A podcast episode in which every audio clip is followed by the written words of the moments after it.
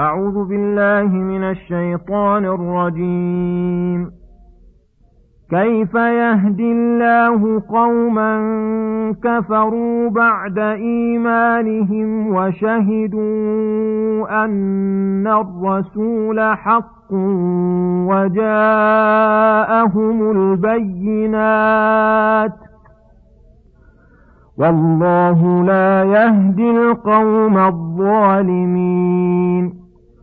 أولئك جزاؤهم أن عليهم لعنة الله والملائكة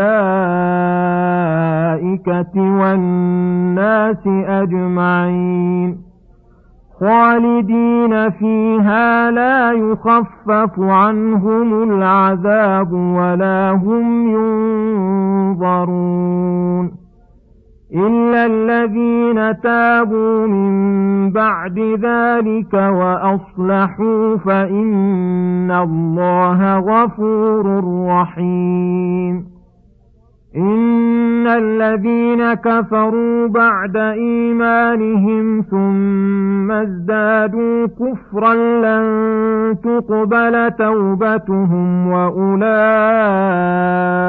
هم الضالون إن الذين كفروا وماتوا وهم كفار فلن يقبل من أحدهم ملء الأرض ذهبا ولو افتدى به أولئك لهم عذاب أليم وما لهم من ناصرين لن تنالوا البر حتى تنفقوا مما تحبون وما تنفقوا من شيء فإن الله به عليم كل الطعام كان حلا لبني إسرائيل إلا ما حرم إسرائيل على نفسه من قبل أن تنزل التوراة. قل فأتوا بالتوراة فاتلوها إن كنتم صادقين. فمن افترى على الله الكذب من بعد ذلك فأولئك هم الظالمون. قل صدق الله فاتبعوا ملة إبراهيم حنيفا وما كان من المشركين. بسم الله الرحمن الرحيم. السلام عليكم ورحمة الله وبركاته. يقول الله سبحانه كيف يهدي الله قوما كفروا بعد إيمانهم وشهدوا أن الرسول حق وجاءهم البينات والله لا يهدي القوم الظالمين. يعني أنه يبعد كل البعد أن يهدي الله قوما عرفوا الإيمان ودخلوا فيه وشهدوا أن الرسول حق ثم ارتدوا على أعقابهم ناكصين ناكثين لأنهم عرفوا الحق فرفضوه ولأن من هذه الحالة وصفه فإن الله يعاقبه بالانتكاس وانقلاب القلب جزاء له إذ عرف الحق فتركه والباطل فآثره فولاه الله ما تولى لنفسه فهؤلاء عليهم لعنة الله والملائكة والناس أجمعين. خالدين في اللعنة والعذاب. لا يخفف عنهم العذاب ولا هم ينظرون. إذا جاءهم أمر الله لأن الله عمرهم ما يتذكر فيه من تذكر وجاءهم النذير.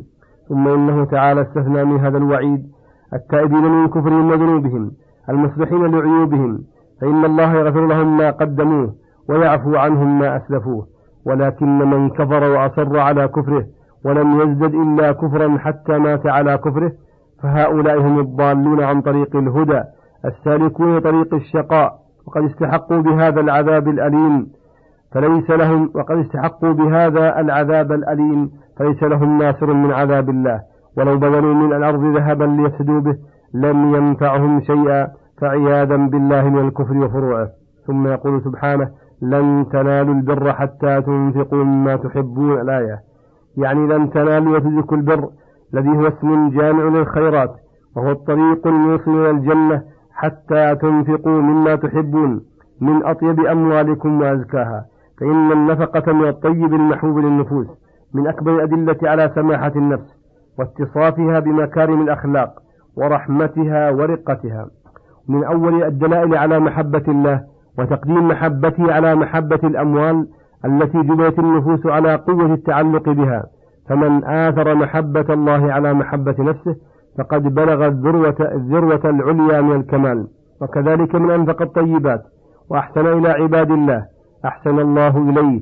ووفقه أعمالا وأخلاقا لا تحصل, لا تحصل بدون هذه الحالة. وأيضا فمن قام بهذه النفقة على هذا الوجه كان قيامه ببقية الأعمال الصالحة والأخلاق الفاضلة من طريق الأولى والأحرى ومع أن النفقة من الطيبات أكمل الحالات فمهما أنفق العبد من نفقة قليلة أو كثيرة من طيب أو غيره فإن الله به عليم وسيجزي كل منفق بحسب عمله سيجزيه في الدنيا بالخلف العاجل وفي الآخرة بالنعيم الآجل. من جملة الأمور التي قدح فيها اليهود بنبوة عيسى محمد صلى الله عليه وسلم أنهم زعموا أن النسخ باطل وأنه لا يمكن أن يأتي نبي يخالف النبي الذي قبله. فكذبهم الله بأمر يعرفونه فإنهم يعترفون بأن جميع الطعام قبل نزول التوراة كان حلالا لبني إسرائيل إلا أشياء يسرها حر إلا أشياء يسيرة حرمها إسرائيل وهو يعقوب عليه السلام على نفسه ومنعها إياه لمرض أصابه. ثم إن التوراة فيها من التحريمات التي نسخت ما كان حلالا قبل ذلك شيء كثير. قل لهم إن أنكروا ذلك فأتوا بالتوراة فاتلوها إن كنتم صادقين. بزعمكم أنه لا نسخ ولا تحرير وتحريم وهذا من أبلغ الحجج أن يحتج على الإنسان بأمر يقوله ويعترف به ولا ينكره. فإن انقاد للحق فهو الواجب. فإن أبى ولم ينقد بعد هذا البيان تبين كذبه وافتراؤه وظلمه وبطلان ما هو عليه وهو الواقع من اليهود. ثم يقول سبحانه قل صدق الله فاتبعوا ملة إبراهيم حنيفا وما كان من المشركين. أي قل صدق الله في كل ما قاله. وما أصدق من الله قيلا وحديثا. قد بين في هذه الآيات من أدلة على صحة رسالة محمد صلى الله عليه وسلم وبراهين دعوته وبطلان ما عليه المنحرفون من الكتاب الذين كذبوا رسوله وردوا دعوته. فقد صدق الله في ذلك وأقنع عباده على ذلك. ببراهين وحجج تتصدع لها الجبال.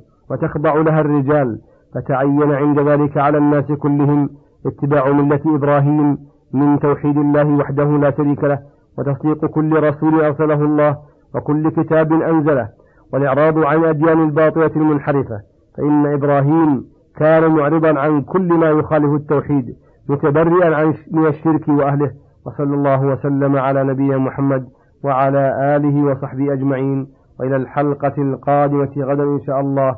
والسلام عليكم ورحمة الله وبركاته.